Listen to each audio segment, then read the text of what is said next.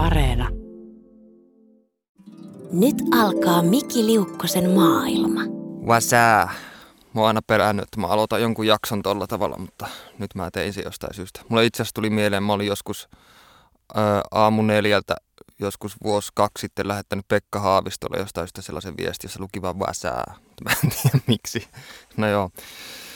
Öö, uusi kausi, vai miksi tämä nyt sanotaan, alkoi nyt tässä näin hienosti. Ja tota, öö, on marraskuu, mistä tulee ensimmäisenä heti mieleen. Tai siis on, nyt on marraskuu, kun mä tätä nauhoitan, tulee heti ekana mieleen Miljoona sateen marraskuu-biisi, joka alkaa automaattisesti soida mun päässä, kun marraskuu alkaa. Ja siinä biisissä vähän häiritsee se, että siinä lauletaan jossain kohdassa, että oliko se nyt varisparvi raahautuu tai jotain semmoista. Mä en siis, mä en saa sitä sitä mielikuvasta niin mitään tolkkua, että millä tavalla linnut ylipäänsä raahautuu. millä pitäisi olla kädet tai muuta. Mä ajattelen, en mä tiedä, ehkä varikset raahautuu. Mä en niin, tiedä variksista niin paljon loppujen lopuksi. Mitä muuta? Mä muutin muutama päivä sitten. Aivan hirveä homma. Enkä varmaan muuta enää ikinä. Paitsi että mä muutan kuitenkin jossain vaiheessa. Mä, musta tuntuu, että mä muutan alle vuoden välein jatkuvasti, kun mä, en vaan, mä kyllästyn niin nopeasti asioihin ja sitten mun on pakko siirtyä koko ajan eteenpäin. Ja nyt mulla on jostain sitten joku sellainen kausi menossa, että mä haluan hirveästi luopua mun tavaroista. Mulla on semmoinen asketismin ihannekuva päässä tällä hetkellä syystä, jota en oikeastaan tiedä, mutta mä koko ajan mietin, että mä voisin hankkiutua tosta eroon ja tosta eroon. Ja olisipa ihanaa, jos mun huone olisi vaan semmoinen patja lattialla. Ai, että se olisi mahtavaa. Ja sitten kaverit katsomaan vähän surullisin ilmeen. Hei, onko kaikki ihan hyvin? Mutta en mä tiedä, siinä on joku, joku uuden alun ö, ajatus varmaan taustalla tai jotain muuta. En mä tiedä. Mä, mä harvoin tiedä tai ymmärrä ylipäänsä, mistä mä itsekään puhu, mikä on välillä aika turhauttavaa. Ja tämän päiväinen aihe, mistä aion puhua tai ainakin yrittää jollain tapaa muotoilla ajatuksia niin ymmärrettäväksi, niin on, on myös turhauttava, koska mä ajattelin mietiskellä ääneen sitä, että, tai, se oikeastaan niin minuutta ja identiteettiä. Tätä ikivanhaa filosofista kysymystä siitä, että kuka minä olen, tai mikä tekee ihmistä sen, mikä se on. Ja se on aihe oikeastaan, mikä on, mikä on mua vaivannut varmaan ihan lapsuudesta asti.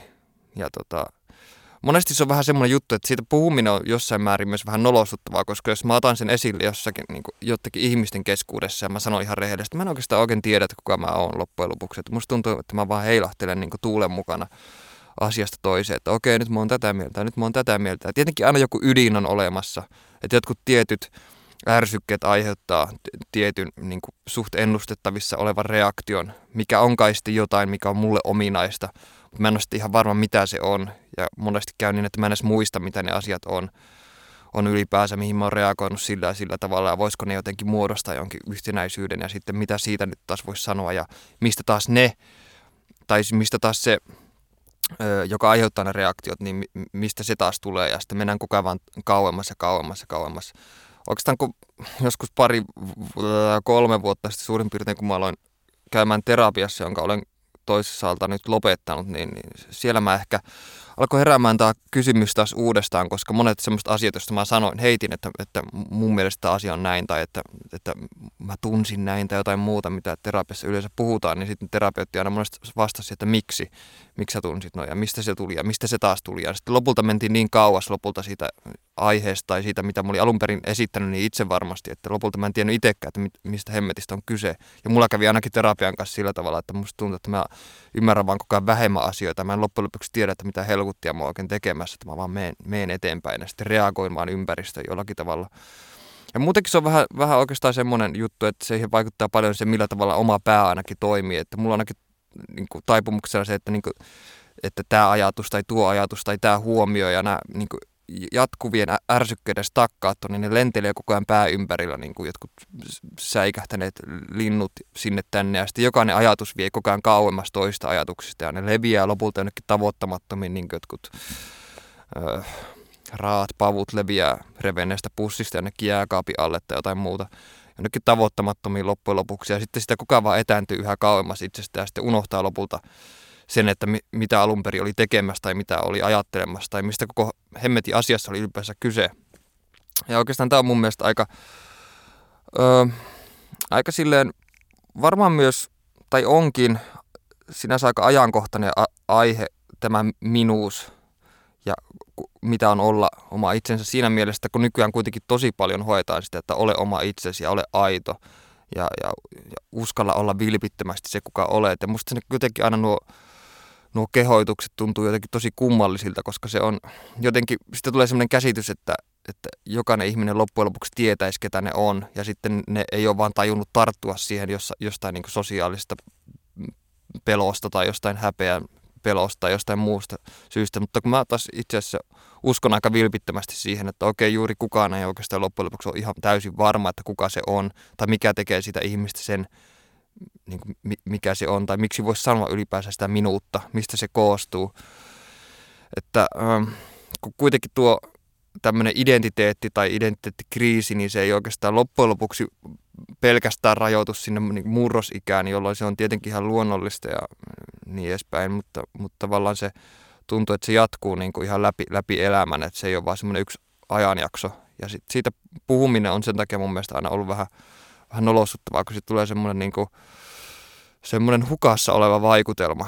Mutta oikeastaan se on myös aihe, että mitä enemmän sitä lähestyy ja mitä enemmän sitä tutkailee ja mitä enemmän se eri puolia yrittää ottaa esille, niin sitten tavallaan myös no se on tärkein, tärkeintä on ehkä se, että edes yrittää jollakin tavalla sanallistaa jollekin toiselle tai vaikka itselle omassa rauhassaan sitä, että mistä tässä on kysymys, koska silloin vaikka ei pääsiskään koskaan siihen asian ytimeen tai siihen, että mistä tässä nyt on kyse ja mikä tämä minuus on, niin on kuitenkin tärkeää, että jotenkin aktiivisesti yrittää pyöriä sen ympärillä, sen aiheen.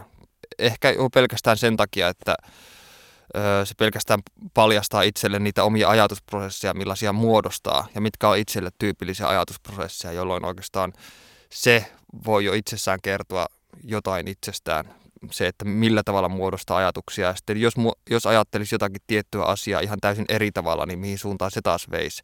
Ja sitten jos se eri tavalla ajattelu ei tunnu itselle luonnolliselta, niin sitten voi kysyä, että no miksi ei tunnu luonnolliselta. Ja sitten siihen voi vetää kaikkia muita johtopäätöksiä ja sitten mennään taas yhä kauemmas ja kauemmas. Ja niin edespäin. Ja sitten musta tuntuu, että tässä on myös paljon kyse siitä, että kun eletään nyt tätä, tätä tota, digitalisaation aikaa ja muutakin tällaista, niin semmoisen tämmöisellä niin identiteetillä leikkiminen on, on koko ajan niin vaan helpompaa.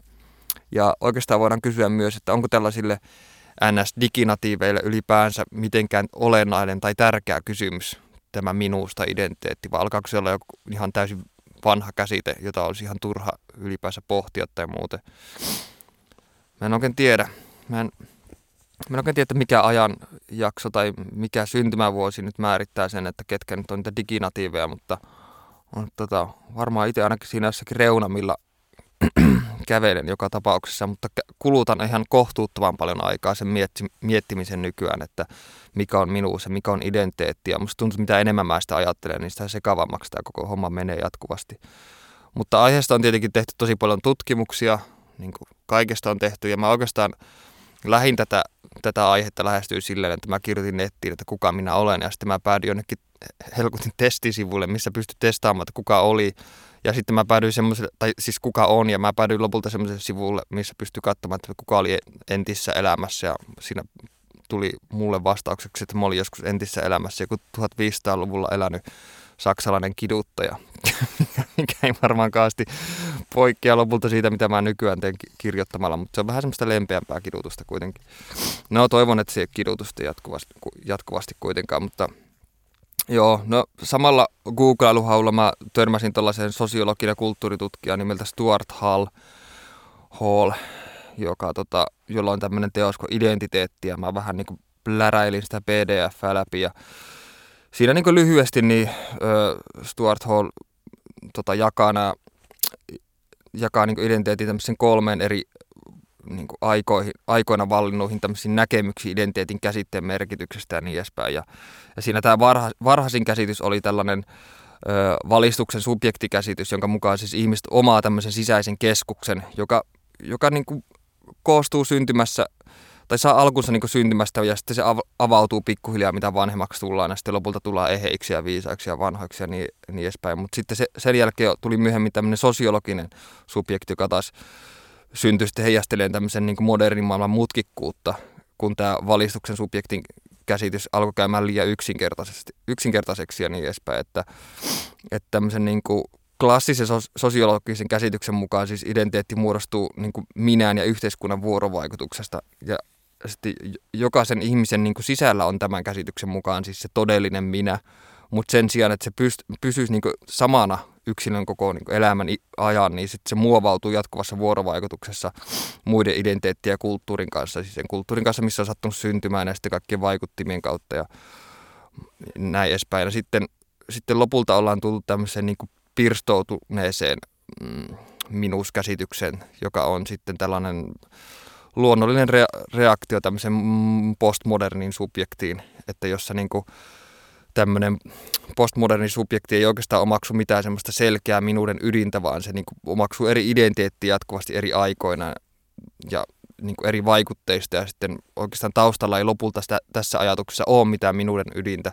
kuten näissä kahdessa aikaisemmassa identiteettikäsityksessä. Ja tämä postmoderni minuuskäsitys nyt on varmasti lähimpänä sitä, millä tavalla mä sen käsitän, mutta, mutta tota, se oikeastaan se, että mä käsitän sen sillä tavalla, niin se ei tee sitä asiasta yhtään yhtään mukavampaa, koska siitä tulee oikeastaan aika lohdutonta, koska mulla selvästi on tässä takana joku semmoinen toive, että olisi joku semmoinen tietty ydin, ja sitten jos sen saavuttaisi, niin no, mitä sitten, en tiedä. Mutta siis voisiko olla vaikka niin, että, että identiteetti siis ei ole sitä, mitä ihminen on yksi, vaan sitä, mitä se on vuorovaikutuksessa. Että kun tavallaan kuitenkin, kun pidet, puhutaan paljon tuosta aitoudesta ja siitä, että ole oma itsesi ja niin edespäin, niin se menee kauhean helposti siihen semmoisen niin aitouden esittämiseen tai muuten, että, että tavallaan mm, se pahimmilla voi mennä tietenkin siihen, että tämmöinen koko oman niin vilpittömyyden tai ei-esittämisen todistelu kaikille muille, siis sillä tavalla, että sanoo muille ääneen, että kyllä mä tiedostan, että tämä mun oma pyrkimys vaikuttaa vilpittömältä, niin voi lopulta kuulostaa päinvastoin esittämiseltä tai huomionhakuisuudelta. Ja sitten jo pelkästään se tarve vaikuttaa vilpittömältä on eräänlainen hyväksynnän tai manipuloinnin muoto. Ja näin ollen sitten lopulta tulee vilpillistä ja epäaitoa toimintaa. Ja sitä on ka- kaikin puolin uuvuttavaa ku- kuunnella, kun siinä koko ajan todistelee, että mä oon kyllä tietoinen siitä, että olette tietoisia siitä, että mä oon tietoinen siitä, että mä yritän tällä hetkellä niin todistella tätä mun omaa vilpittömyyttä. Ja silloin se menee siihen, että se keskustelu itsessään vaan jankkaa, eikä lopulta mennä mihinkään muuhun, vaan, va- vaan tämmöisen niin vatvomisen näännyttävän solipsismiin lopulta päädytään, ja sitten siitä ei ole kenellekään mitään iloa. Iloa muuten. Mutta mm, ehkä, ehkä nyt on niin sellainen mm, lähinnä, mikä mua nyt eniten on mietittänyt, on se, että onko tämä niin minuuden yhtenäisyys, voitaisiko se yhtenäisyys nähdä siis semmoisena, että se on oikeastaan joukko identifikaatioita, eli siis semmoinen joukko, joka kuitenkin lopulta pysyy jotenkuten kasassaan ja jotenkin symbioosissa, vaikka ne koostuisikin myös ö, to, niin toisiaan poissulkevista tai ristiriitaista tiloista, koska monesti jotkut ristiriidat niin on välttämättömiä semmoisen harmonian muodostukselle että, että on tavallaan, tai, tai se, että hyväksytään ristiriitojen olemassaolo, niin on itsessään jo mun mielestä niin tärkeää ja mielenkiintoista. Ja sitten se oikeastaan on lopulta välttämätöntä, koska, koska no, elämä, maailma on täynnä ristiriito, ristiriitoja ja asioita, mihin, mihin näkee, että ei pysty millään tavalla samaistumaan tai olemaan mi, millään tapaa samaa mieltä, ja ne monesti voi olla myös täysin sisäisiä. Ja tällaiset sisäisten ristiriitojen rat, ratkaiseminen tai pohtiminen taas on itsessään äh, aika monimutkaista ja uuvuttavaa toimintaa. Mutta siis ihanteellinen tila olisi lopulta tämmöinen, tämmöinen ku, kuitenkin koko ajan niin paljon ajatuksia ja, ja, ja huomioita ja huomioita sirpaleita, kuten aiemmin sanoin, niin sitten olisi ihanteellinen, jos ei saisi mitään ideoita. Tai tavallaan, että ei, ettei menisi mihinkään suuntaan tai lähtisi minkään idean vietäväksi. Siis toisin sanottuna ideattomuus olisi niin kuin ihanteellinen til, tila ja tavallaan päätepiste ja kaiken lopputulema. Kun, mitä, kun hyväksyy sen, että mitään muotoa ei ole ja kaikki leijuu tyhjyydessä. Koska, koska se, että on, on tämmöinen pakkomielle ymmärtää jotakin, niin se voi myös toisaalta viedä myös kauemmas siitä ymmärryksestä. Siis sillä tavalla, että että se, että on pakko meille ymmärtää, niin tekee lopulta niin ihmistä, voi tehdä paimillaan niin ymmärtämättömiä epätoivoisia, koska haluaa niin kovasti ymmärtää, mutta sitten se jäsentely ja loputon analysointi ja tulkinta vie vaan koko ajan kauemmas sitä ytimestä ja etänyttää semmoisen niin digressioiden, semmoisen helvetillisen viidakko, josta ei ikinä saavu minnekään, koska ei koskaan tuu mistään, eikä tiedä mitä haluaa tehdä, eikä tiedä miten pitäisi tehdä tai mitä pitäisi haluta, tai miksi pitäisi ylipäänsä haluta jotakin. Ja tämä halu itsessä on niin kuin imperatiivi, siis tämmöinen tiedonjano, ymmärtämisen pakko. Sen sijaan pitäisi jotenkin oppia näivettämään itsenne tai sillä tavalla, että ei, ei, ei vaan lois mitään ja, kaikki ihmiset kuitenkin lopulta, mitä ihmiset tekee, niin ne luo jatkuvasti jotakin. Jos, jos yrittää olla luomatta, niin silloin musta tuntuu, että voisi päästä melkein lähemmäs jotakin, mutta mä en tiedä mitä. He heti kun alkaa kysymään sit, sitä, että mitä tuo jotain tai jokin on, niin sitten se, se on helposti myös ansa.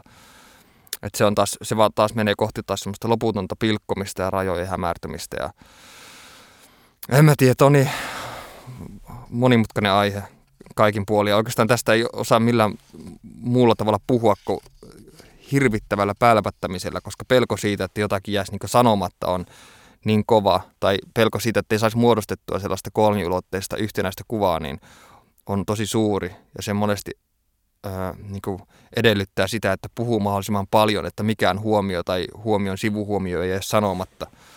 Ja oikeastaan jos pääsisi siitä eroon, niin se, se olisi jotenkin, se olisi jotenkin tota, helpottavaa, koska kuitenkin tuommoinen niin kuin, palaaminen analyyseihin ja tuohon datakaauksen pariin, niin se oikeastaan aiheuttaa vain tietynlaista ahdinkoa. Ja se ahdinko taas itsessään on toive siirtymästä ja jostain muutoksesta, mistä voisi puhua ehkä, tai mikä voisi viitata esimerkiksi tähän mun asketismin kaipuuseen. Mulla on muutenkin ollut jostain syystä lapsena aina toive semmoinen, mä oon aina ajatellut lapsen, että musta olisi tosi ihanaa asua jossain metsässä keskellä ei mitään ja jossain mökissä, missä ei yhtään mitään, siellä olisi vain joku kahvipannu ja kolme hiirtä tai jotain muuta. Ja sitten, mutta sitten lopulta, jos mä ajattelin, että mä asuisin semmoisessa, niin mä luultavasti mökkihöpö, mökkihöperöidyn tosi nopeasti. Toisaalta se mökki on tosi miellyttävä ja mukava paikka, niin sillä höperöityisi tietenkin ihan mielellään. Uh, mutta en, en tiedä, onko se vain romanttinen mielikuva tai jotain muuta. Se hyvin luultavasti on. Ja sitten sitä ei lopulta tulisi yhtään mitään. Että en tiedä. Mutta sitten vois, voisiko olla siis sillä tavalla, että, että, että siis tämä pyrkimys tällaiseen individualismiin tai pyrkimys siihen, että, että on yksilö tai on aito, niin, niin sitten tästä niin identiteetin rakentamisesta ja, ja sen muodostamisesta ja siitä tarpeesta, että se on räjähdysmäisesti kasvanut, niin sitten musta tuntuu, ja ne kaikki mahdollisuudet, mitä siihen liittyy ja muu, niin voisiko olla niin, että se on lopulta tappanut individualismia, aitoa individualismia ole olemassa ollenkaan. Joten olisi vaan paljon helpompi, jos tulisi vaan uskoa.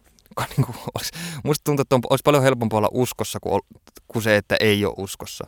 Koska usko, usko, usko liittyy semmoista tiettyä varmuutta kuitenkin, ja mä oon sen takia aina, aina tota, ihailu jossain määrin ainakin niin uskovaisia ihmisiä ja mulla on paljon uskovaisia ystäviä, joita mä aina kuuntelin jotenkin ihailen, koska ne sanoo, että se on näin ja näin on sanottu ja se on näin. Ja en mä tiedä, onko se, onko se helpompaa kuin ei-uskominen, mutta ainakin mulla on sellainen mielikuva siitä. Mutta usko oikeastaan itsessä on myös aika kimurantti tila. Tai sitten, en mä tiedä, onko se tila vai sanotaan, voisiko sitä sanoa, että se on osa identiteettiä tai vakaumusta. Koska mm, se voi helposti kuitenkin muuttua uskoksi, joka alkaa etsiä taas omaa merkitystä, tai, tai sitten se muuttuu uskoksi, joka määrittelee omaa merkitystään, tai uskoksi, joka tekee havaintoja omasta olemuksesta ja merkityksestä ja niin edespäin. Ja, mutta, mutta siinä on se ehkä ihaltava on se, että uskoo tämmöistä persoonan, öö, miten tämä muotoisi, persoonan toimintaa, jossa niin rationaalinen ja irrationaalinen on niin toimivassa symbioosissa. Et siinä on vähän ta- samaa kuin mitä mainitsin siitä semmoisten ristiriitojen hyväksymisestä – että, että tavallaan hyväksyy sen, tai hyväksyy sen, että, että jotakin asiaa ei voi tietää. Ja sitten se pyrkimys siitä, että tietäisi tai ymmärtäisi jotakin asioita, niin se, niin kuin sanoin, niin se voisi helposti viedä taas niin koko ajan kauemmas siitä, siitä, että jos vaan hyväksyisi sen, että ei voi ymmärtää jotakin asiaa, niin se voisi olla lopulta helpottavaa ja mm, tietynlainen rauhantuoja myös sekin. Tämä on Miki Liukkosen maailma. Kun mä mietin omaa minä-kokemusta lapsuudesta, että millä tavalla mä sen esimerkiksi silloin, silloin käsitin. niin musta tuntuu, että oikeastaan lopulta, että mä en ajatellut sitä niin paljon. Tai mä en ajatellut, että jos puhutaan murrosiasta jonkinlaisena identiteettikriisin kautena, niin mä, mä taas oikeastaan ajatellut, että mä olin murrosiassa paljon varmempi monista asioista, tai esimerkiksi varma siitä, että minusta tulee isona taiteilija tai jotain muuta, ja se oli niin sillä selvä. Ja ei ollut mitään, mä en silleen kyseenalaistanut kauheasti asioita, enkä lapsenakaan muistaakseni kyseenalaistanut asioita, vaikka yleensä sanoo, että lapset kysyy hirveän vaikeita filosofisia kysymyksiä tai muuta, niin mä en oikein muista, että onko mulla ollut semmoinen vaihe koskaan. Mun isä voisi varmaan sanoa jotain ihan päinvastasta, mutta, mutta isä nyt ei ole täällä, niin ei voi olla sanomassa mitään. Mutta niin, niin, että lopulta oikeastaan musta tuntuu, että on käynyt niin, että tuo niin identiteettikriisivaihe tai tuo minuuden pohtiminen on siirtynyt tänne vasta tänne niin kuin, myöhäisnuoruudelle, alkanut nyt vasta riivaamaan ihan eri tavalla. Mutta se ei meinaa sitä, että mä jatkuvasti esimerkiksi vaihtaisi jotain, mitä nyt identiteettikriisi yleensä yhdistetään, vaihtaisi jotain luukkia tai jotain muuta tuommoista, sillä ei oikeastaan mitään sen kanssa tekemistä, vaan ehkä se on enemmänkin semmoinen, että mä oon vaan havahtunut siihen, kuinka monimutkainen ja hämmentävä koko aihe on. Ja no sen mä muistan ehkä lapsuudesta ainoastaan sen, että, että um, op, jos opettaja sanoo, että, että, että sä oot tosi hyvä piirtämään, niin kuin mulle sanottiin silloin, niin sitten siitä helposti syntyi sitten semmoinen miellyttämisen halu, että sen sijaan, että olisi esimerkiksi piirtänyt niin kuin siitä lähtien varsinaisesti pelkästään omasta puhtaasta ilosta, niin sitten tuli sitten semmoinen pelko siitä, että, että seuraava työ, seuraava piirustus, mikäli akvarelli jostain maalaismaisemasta tai muuta, mitä siihen aikoin teki, niin tota, se ei miellyttäisikaan opettajaa, tuottaisi opettajalle jonkinlaisen pettymyksen, jolloin sitten helposti tuli sitten sitä, että, että, että tavallaan se koko homma muuttui sellaiseksi niin pakkomiellyttämisen kierteeksi ja sitten, ja sitten semmoiseksi riittämättömyyden tunteeksi, jos ei saanutkaan niin hyvää arvosanaa vaikka seuraavasta piirustuksesta tai mitä nyt kuviksen tunnilla tehtiinkään, mä muista siitä sen verran aikaa. Varmaan jotain savesta muotoiltiin jotain päitä tai muuta. muuta mutta sitten se, oli, se oli vähän sama juttu kirjoittamisen kanssa, että kun heti, sen, sen jälkeen, kun oli, tai sitä ennen kuin oli kirjoittanut ilman mitään tietoa siitä, että tästä tulisi ylipäänsä koskaan mitään, eikä ole edes näyttänyt niitä kenellekään mitään tekstiä tai suurin piirtein edes maininnut kenellekään kirjoittavansa, niin se oli jotenkin kauhean vapauttavaa ja helppoa ja tekstiä tuli helposti. Mutta heti kun sitä tuli jotenkin ammattimaista, toisin sanottuna kun sai kustannussopimuksen ja sitten lukijoita, niin, niin sitten se muuttui paljon hankalammaksi, koska tuntuu, että alkaa pitää täyttää jotakin tiettyjä odotuksia. Ja koko homman ehkä vaikeus on siinä, että, että ö, yrittää välttää sitä ajatusta tai sitä tietoa jostain sitä näkymättömästä yleisöstä, mikä on olemassa silloin, kun kirjoittaa että, että se, se helposti menee siihen, että alkaa ajattelemaan jonkun yksittäisen kriitikön jotain negatiivista lausetta jossain kritiikissä ja sitten alkaa sen jälkeen reagoimaan aina siihen omalla tekstillä, että pyrkii aina siihen, että, että tällä kertaa mä välttelen tota, tota asiaa, mistä tuo huomautti tuo kriitikko. Ja sitten silloin taas alkaa sensuroimaan itseään helposti ja menee taas kauemmas siitä, mitä oikeastaan haluaa tehdä, koska jos se kriitikko ei ole tykännyt sitä, niin ei sillä ole mitään väliä, se on vain yksi ihminen loppujen lopuksi ja se voi olla sitä paitsi ihan väärässä ja kaikkea muuta sellaista. Että oikeastaan, että jos että kaikkein vaikeinta on se, että, että pysyisi omana itsenään, niin kuin nyt puhun vain taiteellisesta työstä, että pysyy uskollisena sille, mikä tuntuu hyvältä ja sitten menee, menee sitä kohti jatkuvasti, niin siinä on varmasti jotakin, jotakin sellaista aitoa, mitä voisi ajatella, mutta sen, sen ylläpitäminen tai se, sen niin kuin jatkuva näkymättömän yleisön poistyöntäminen itsessään niin on, on vähän uuvuttavaa, koska vaikka olisi kuinka rutinoitunut tai tai no okei, ei ehkä rutinoitunut, mutta tavallaan oppinut välttelemään niitä tuommoisia ajatuksia jostain toisesta, jostain näkymättömästä yleisöstä, niin ne kuitenkin aina puskee sieltä jostain takalalta esiin ja sitten, sitten huomaa, että kohtuuttoman paljon aikaa menee myös siihen, että, että puskee noita ajatuksia pois ja sitten sen jälkeen yrittää päästä takaisin siihen työvireeseen ilman, että, ilman, että olisi mitenkään, mitenkään tota, riippuvainen noista muista ajatuksista tai muusta. En mä tiedä sitten, Tietenkin tämä on semmoinen aihe, että tämä on niin tavallaan vanha ja, ja kliseinen aihe, mutta sille olisi jotenkin toiveena saada purettua tämä lopputulos jotenkin sillä tavalla tarkkanäköisesti ja perustellusti, niin että ilman, että alkaisi mennä tämmöisiin niin kuin toisia kumoaviin tai paikallaan polkeviin mahdottomiin sosiologisiin metakoukeroihin tai, tai että tämä niin vajuaisi joksikin epistemologiseksi peukaloiden pyörittelyksi tai muuta, muuta. mutta se on se on hirveän hankalaa. Loppujen lopuksi oikeastaan tuntuu vaan, että mä en pysty tekemään mitään muuta kuin pälpättämään sylkivahdossa tässä. Kun kuitenkin helposti, ehkä mikä eniten tässä vaivaa tässä koko kysymyksessä on semmoinen, että monia ihmisiä varmasti vaivaava semmoinen intensiivinen tietoisuus omasta ulosannista, kun nyt ollaan kuitenkin sosiaalisia eläimiä ja sitten ollaan kanssakäymissä ihmisten kanssa ja ja silloinkin kun ollaan ulkona omissa oloissaan, eikä siinä ole ketään muita ihmisiä, niin sitten se on jatkuvasti semmoista niin kuin tiettyä reagointia ympäristöön tai semmoista tiettyjen ajatusten mm, läpikäymistä ja prosessointia ja jotenkin niiden ö, analysointia. Ei ehkä välttämättä edes tietoista analysointia, vaan se voi olla myös tällaista alitajusta niin siis, että helposti syntyy ihmisillä tämmöinen niin intensiivinen tietoisuus omasta ulosannista ja, ja sitten keskustellessa varsinkin, niin näin ollen sitten syntyy myös sellainen oletus siitä, että kuinka toiset ihmiset tulee analysoimaan tai edes jotensakin jossain määrin tulkitsemaan omaa itseä. Ja sitten tämäkin oletus on tietenkin riippuvainen monesta asiasta ja helposti altis väärin tulkinnoille.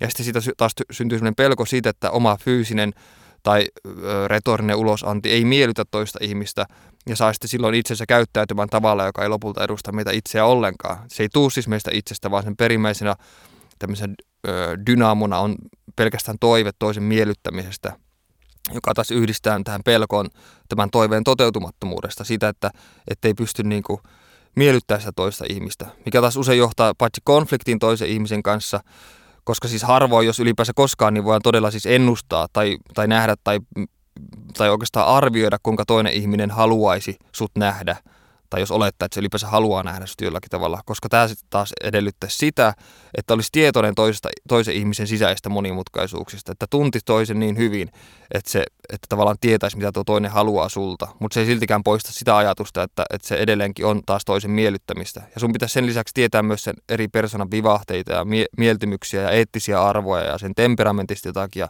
henkilökohtaisesta historiasta jotakin ja ennen kaikkea sen hetkistä olotilasta koska se vaikuttaa hyvin suurelta osin siihen, että millä tavalla tämä ihminen vastaanottaa taas niin kuin minun, sun ulosannelli, tämmöisiä niin kuin ulosannellisia mm, vi, viestejä, mikä taas, suuri, niin kuin, mikä taas sitten itsessään suurelta osin tekee tästä koko kommunikaatiosta siinä mielentilassa, siis siinä mielentilassa, että sen päämääräinen tarkoitus on miellyttää toista, niin se tekee sitä aivan älyttömän monimutkaista ja ennalta arvaamatonta ja turhauttavaa.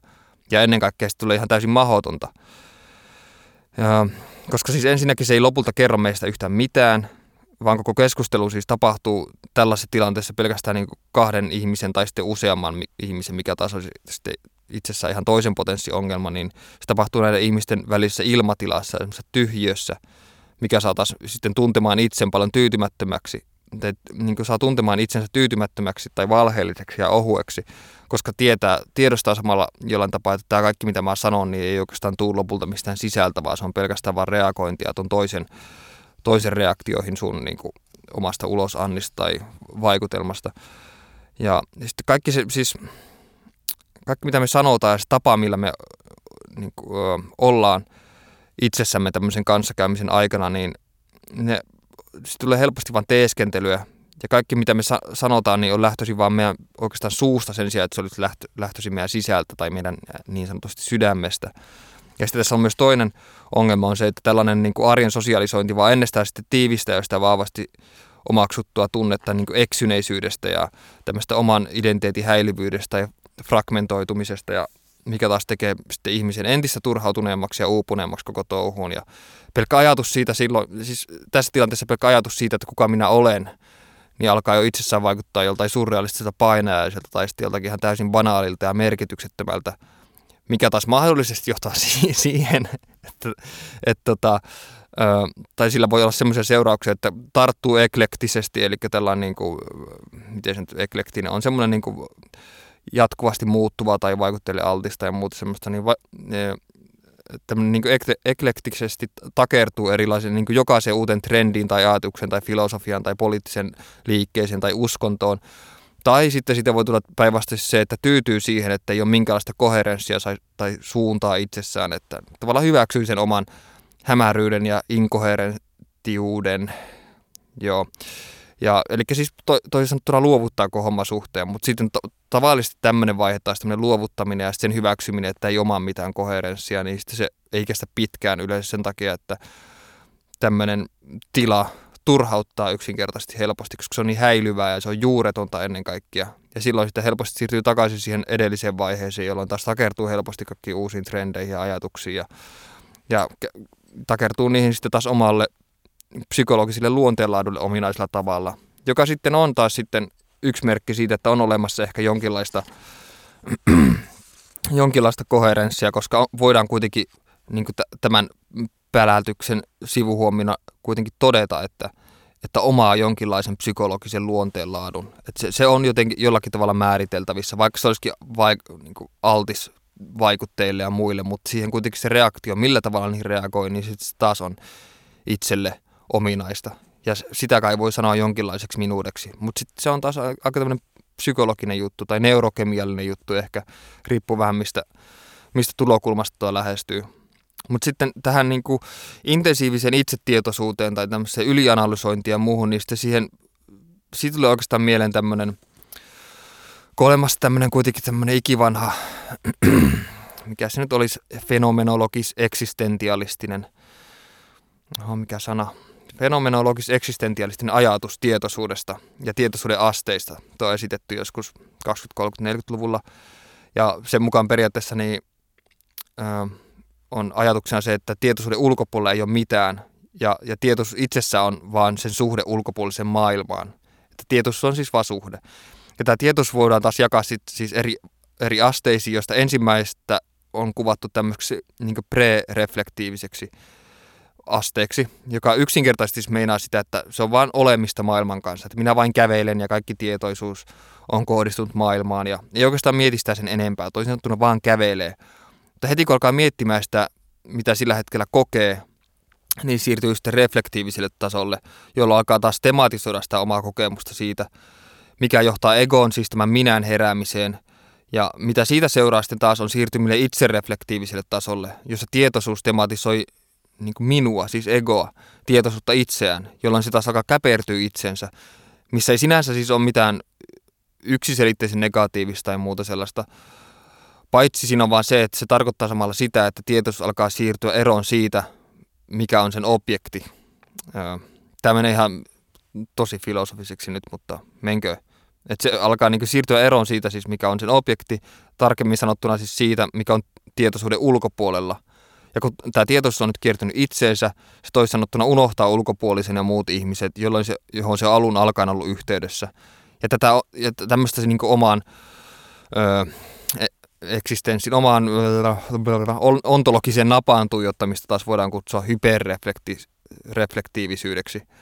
Mutta esimerkiksi tuossa aiemmin mainitussa itsereflektiivisessä vaiheessa ei siis sinänsä ole mitään pahaa tai vahingollista sinänsä, ellei tämä ego tai minuus, jota se tutkii, ole itsessään sirpaloitunut tai inkoherentti tai sotkunen tämmöinen mahdoton lankasöherö, jonka puiminen taas suistaa sitä, niin sitä havainnoimaan subjektin, eli minut tai sinut, yhä syvemmälle taas epämääräisyyteen sekavuuteen. Ja, tai jos ei sekavuuteen, niin ainakin hämmennykseen, ja taas, mikä voi helposti sitten eskaloitua sekavuudeksi, ja kun tästä itsereflektiivisyydestä aletaan lipua kohti hyperreflektiivisyyttä.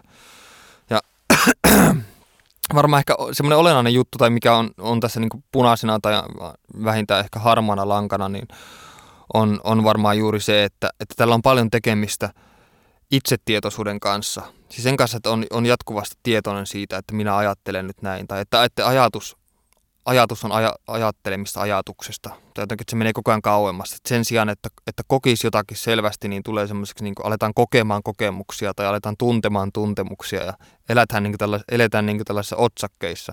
Ja, ja sitten silloin oikeastaan siinä mielessä mä ymmärrän sen ö, tarpeen irtautua itsestään vaikka jos tuonne verkkomaailmaan ja muodostaa sinne joku tietty ö, eheän kaltainen identiteetti tai mielikuva toisten silmissä, koska se oma käsitys omasta itsestä on niin, niin sekava ja monimutkainen ja hämmentynyt, että siinä on jotain niin kuin koherentimpaa siinä, että se on jossakin, jossakin netissä ja se vastaa jotakin tiettyjä oletuksia siitä, että millä tavalla ehkä haluaisi olla tai, tai millä tavalla olettaa, että muut ihmiset haluaisi sun olla tai jotain muuta. Ja sitten siinäkin on taas on, on sitten heti kyse siitä, että tietystä toiveesta ja miellyttämisen halusta mutta jos ei oma ollenkaan tämmöistä miellyttämisen halua tai että niin on, on ihan täysin irrallaan siitä eikä välitä niin paskaakaan mitä muuta ajattelee ja niin edespäin, niin musta tuntuu, että silti semmoisessa ihmisessä taas se tietty hämmennys ja, ja sekavuus ja epävarmuus taas on niin e-, eri tavalla olemassa ja ehkä ilmenee erilaisin niin merkein ulospäin tai jos ei ulospäin, niin ainakin tiet, tietynlaisena epävarmuutena tai muuten, että semmoinen niin totaalinen varmuus johonkin asiaan tai jonkin asian oikeassa olemiseen tai paikkansa pitävyyteen on, on mun mielestä aina ollut todella, todella tota, erikoinen juttu. Tämä on Miki Liukkosen maailma. Ja oikeastaan mulla on nyt viime aikoina haastattelijat monesti niin kuin, ö, sanonut, että, että sä puhut paljon siitä, että sä oot, sä oot niin hämmentynyt ihminen tai sä et tiedä oikein, että mistä on kyse tai muuta semmoista. Ja mä oon aina, aina ihmetellyt sitä sen takia, että mä oon aina miettinyt, että no eikö se ole ihan normaalia, että et, et, et säkin ajattele sillä tavalla tai et sä tunne sillä tavalla. Ja sitten haastelija katsomaan vähän kum, kummeksuen, mutta, mutta kai se on sitten niin, että kun siihen tämän, ajattelu, tämän asian ajattelemiseen käyttää niin paljon aikaa, niin sitä tulee jotenkin semmoinen asia, joka valtaa enemmän oman itsensä ja siitä tulee myös puhuttua silloin enemmän ja sitten silloin saa myös semmoisen kuvan, että on jotenkin aivan, aivan ulapalla jatkuvasti. Vaikka kyse ei oikeastaan ole siinä loppujen lopuksi, että olisi aivan, aivan ulapalla eikä tietäisi yhtään, että mitä hittoa oikein on meneillään tai mitä tässä nyt tapahtuu, vaan oikeastaan kyse on siitä, että käyttää vaan paljon aikaa ja energiaa sen miettimiseen, että mistä tämä johtuu ja että millaisia eri muotoja se voi saada. Ja luultavasti myös sen takia, että se on myös aihe, josta mä tällä hetkellä kirjoitan ja yritän saada sitä jonkinlaiseen niin kasaan, että, että se, että pelkästään sitä kirjoittaa ja tekee sille jonkinlaisen niin näkyvän sanallistetun muodon, niin se on jossain määrin ainakin kiteyttää sen, mitä pyrkii sanomaan. Ja se on vähän sama kuin just, just ihmiset alkaa murrosiassa helposti tai aikaisemminkin kirjoittaa päiväkirjoja. Monesti silloin siinä samalla tulee selvitettyä itselle omia ajatuksia ja tulee myös jollakin tavalla tietoisemmaksi omista, omista ajatuksista ja mieltymyksistä ja omasta olemuksesta ylipäänsä. Ja ei siis ole oikeastaan mikään ihme, että tämä, tämä päiväkirjoittamisvaihe, mä en oikeastaan tiedä, miten, miten nykynuoret kirjoittaako ne paljon päiväkirjaa, mutta tai ainakin ennen vanhaa oli sillä tavalla, että kirjoitettiin päiväkirjaa, niin se just ajotti sille ajalle, kun, on, kun oltiin tavallaan tutkailtiin omaa itseä ja omaa, omaa niin identiteettiä ja yritettiin ottaa sitten jonkinlaista selkoa, niin, niin sitten se ei ole mikään ihme, että just niihin aikoihin, aikoihin ihmistä alkaa helposti kirjoittaa, kirjoittaa päiväkirjaa. Mutta pitäisi jotenkin osata, osata kuitenkin, kun tämä asia käsittelee, niin jotenkin rajata jotain että saisi jonkun, tai että pitäisi uskaltaa olettaa, koska ehkä, ehkä voi, voisi sanoa näin, että, että ehkä on niin, että kenties tämmöinen rajaaminen ja olettaminen ei lopulta ole edes niin erilaisia tapoja olla tai tarkkailla maailmaa, koska ne sisältää kuitenkin kumpikin, tai niitä yhdistää se, että molemmat sisältää sen saman riskin, mikä on väärässä olemisen riski. Että mitä jos se, mitä rajaa itsestä pois, tai mitä päättää rajata mielen, niin mielenkiintoista tai omien havaintojen ulkopuolelle, niin on just se asia, mitä pitäisi tarkkailla lähemmin tai mihin kiinnittää enemmän huomiota. Ja sitten heti kun tässä on tämä mitä jos, niin sitten siitä tulee heti semmoinen kolmas dilemma, dilemma niin kuin e-, esiin.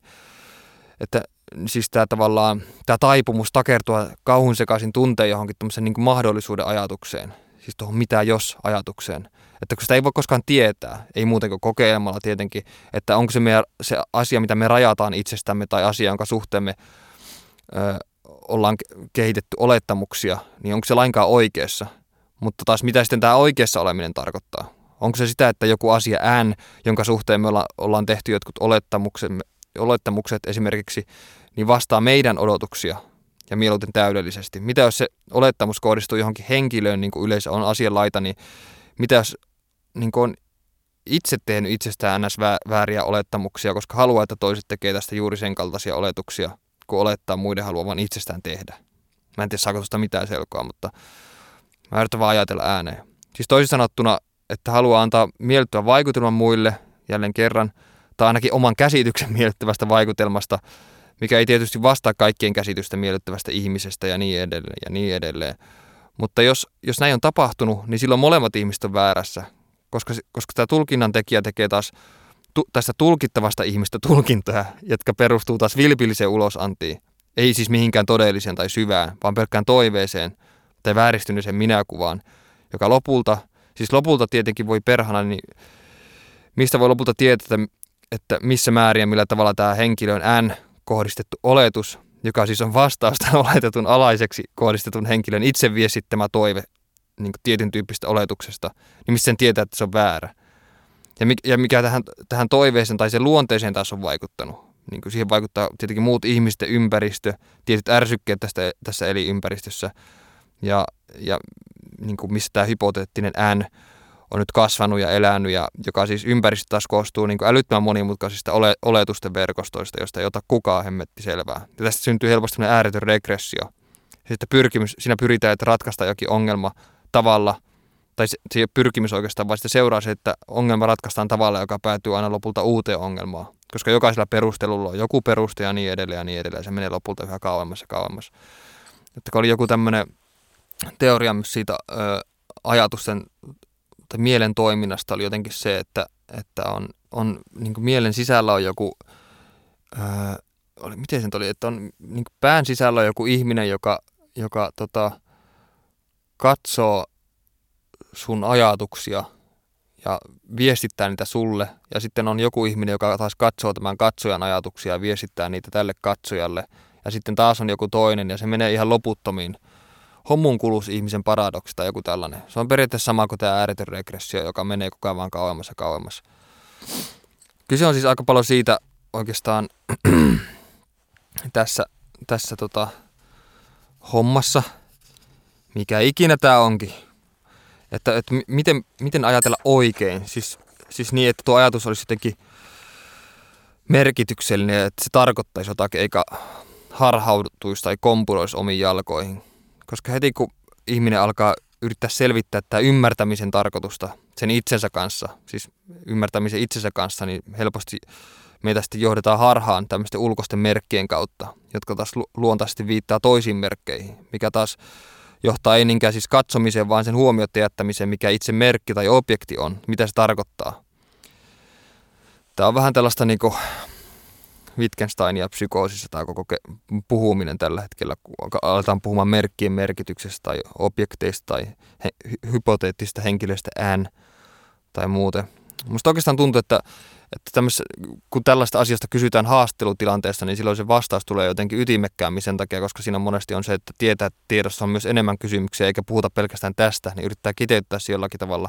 Mutta nyt oikeastaan, kun antaa itselle aikaa tässä mitä tässä nyt on, tun, tunteroinen aika, niin antaa aikaa miettiä tätä asiaa ääneen, niin silloin se tuntuu, että se, aja, se asia ei oikeastaan mitenkään tiivisty sinänsä, vaan, vaan käsittelee sen asian sisään ö, liittyviä useita ongelmia ja yrittää ottaa niiden jokaisen eri sivuongelmat huomioon ja yrittää niin purkaa taas niitä.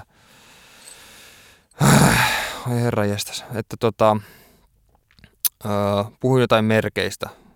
Ö, Siis että kun, kun me ajatellaan jotain, niin mikä on tämä, niin kun ajatellaan jotain tai jotakin niin kuin pyritään ajattelemaan tarkoitusta tai muuta, niin mikä taas on sitten se se, joka tarkoittaa. Siis mikä on se itse, jota tämä ymmärrys itse määrittää.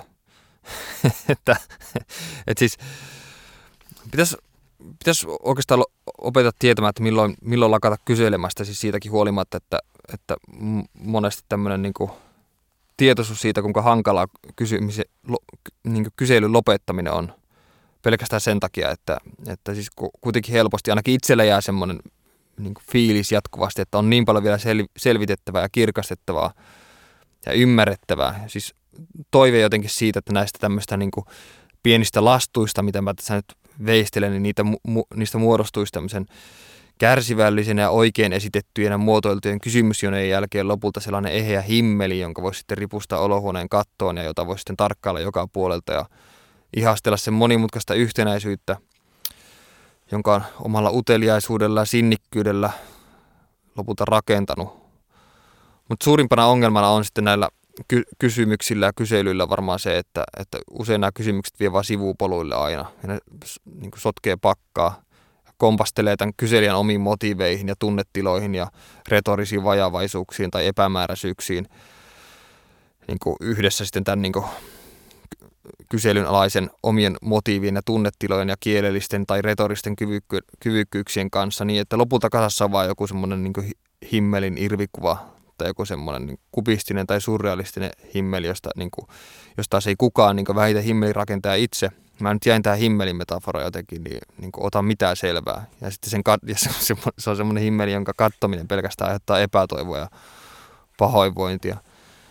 Että oikeastaan mä niin kuin ihan suosiolla jätin, jätin tästä, tästä aiheesta niin kuin puhumisen, ää, tai siis en, en tehnyt samalla tavalla taustatyötä kuin aikaisemmin, siis toisaalta lukenut kymmeniä artikkeleita, koska mä tiesin, että jos mä olisin lukenut, niin sitten siitä olisi tullut ihan – loputon suoja, kuitenkin se olisi mennyt helposti siihen, että siinä olisi vaan niin tylsästi lueteltu eri aikojen käsityksiä. Niin kuin sanoin siinä alussa, ne Stuart Hallin käsitykset identiteetistä tai eri identiteettikäsityksistä, ainakin länsimaissa eri aikoina ja miten se on ymmärretty. Ja sitten tietenkin, jos on yhtään lukenut filosofiaa, niin tietää jo, että tietenkin antiikin ajoista lähtien on pohdittu näitä samoja asioita ja niihin on ollut aina tietynlaisia vastauksia.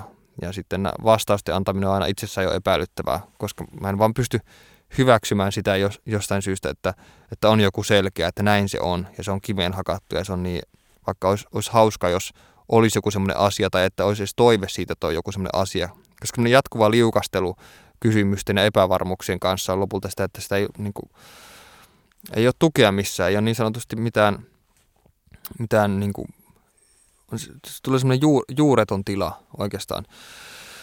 Ja ehkä se, että, että kun varsinkin jos on, jos on tekemissä niin julkisuuden kanssa millään tavoilla, niin silloin siitä vaikutelmasta, että koko aiheesta oikeastaan tulee vaan entistä niin skitsoidimpi tai paranoidimpi siinä mielessä, että, että kun yleisin, yleisin vastaus tai reaktio, mitä sai läheisiltä silloin, kun ensimmäisiä lehtijuttuja tuli, niin oli yleensä aina se, että mutta ethän ole yhtään tommonen. Ja mä ja tiedostin sen kyllä ihan täysin.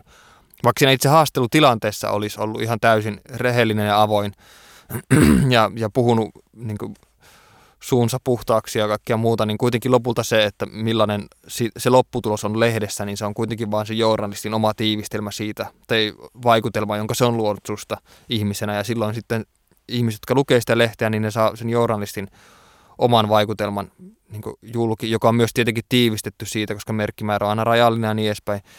Ja silloin se on väistämättä sitten jotenkin erkaantuu itsestä ja sitten on tavallaan se oma minä ja sitten on se julkinen minä ja sitten on ehkä vielä se nettiminä ja sitten lopulta se, että mikä on se minä-minä, niin sitten se, se käsitys alkaa vähän jotenkin heijastella noita muita, muita käsityksiä. Ja siitä tulee sitten helposti semmoinen niin, epävarmuus siitä, että, että mitkä noista, tai missä noista on niin kuin, anteeksi, olen sairastumassa flunssaan, mistä, mistä noista on, niin kuin, tai mistä no, missä noista on jotain oleellista tai semmoista, mistä voisi sanoa, että okei, tuo on mulle varmaan hyvin tyypillistä.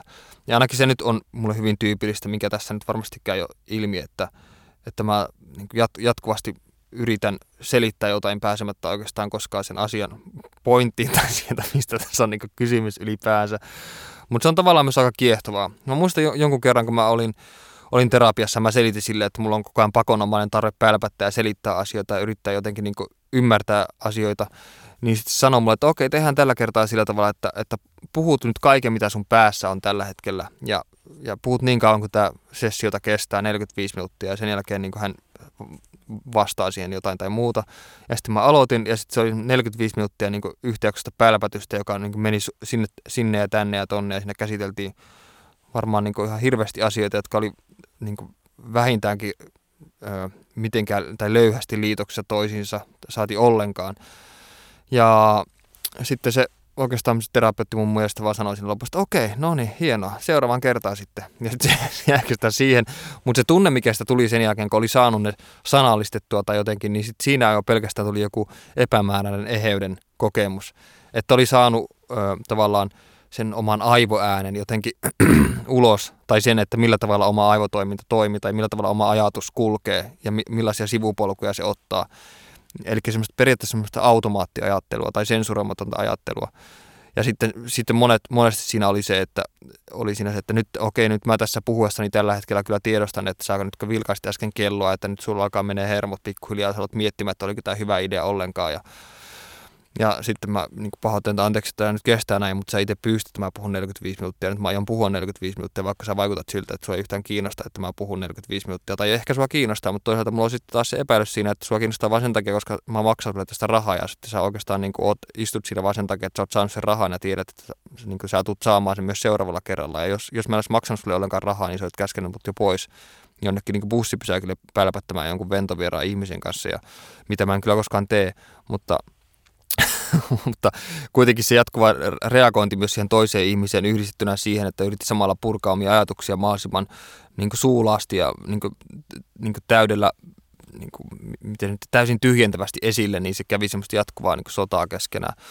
Mutta sitten on taas se toinen puoli, on, on myös semmoinen niin totaalinen introverttius ja semmoinen omissa oloissa pysymisen tarve – ja sitten siinä on monesti kummallista se, että mä oon ainakin huomannut sen, että, että jos, jos on seurassa varsinkin hiljaa tai ei ole mitenkään mukana jossain niin yleistunnelmassa tai riehakkaassa juhlatunnelmassa tai muuta, niin hirveän monesti ihmisillä aina ta- taipumus tuolla luokse, että hei, onko kaikki ihan hyviä, että mit, mikä nyt on hätänä. Että ei mikään hyvä, mä, siis tää, mä vaan nyt oon tämmöinen yleensä, että mä en nyt kauheasti niin pälpätä koko ajan.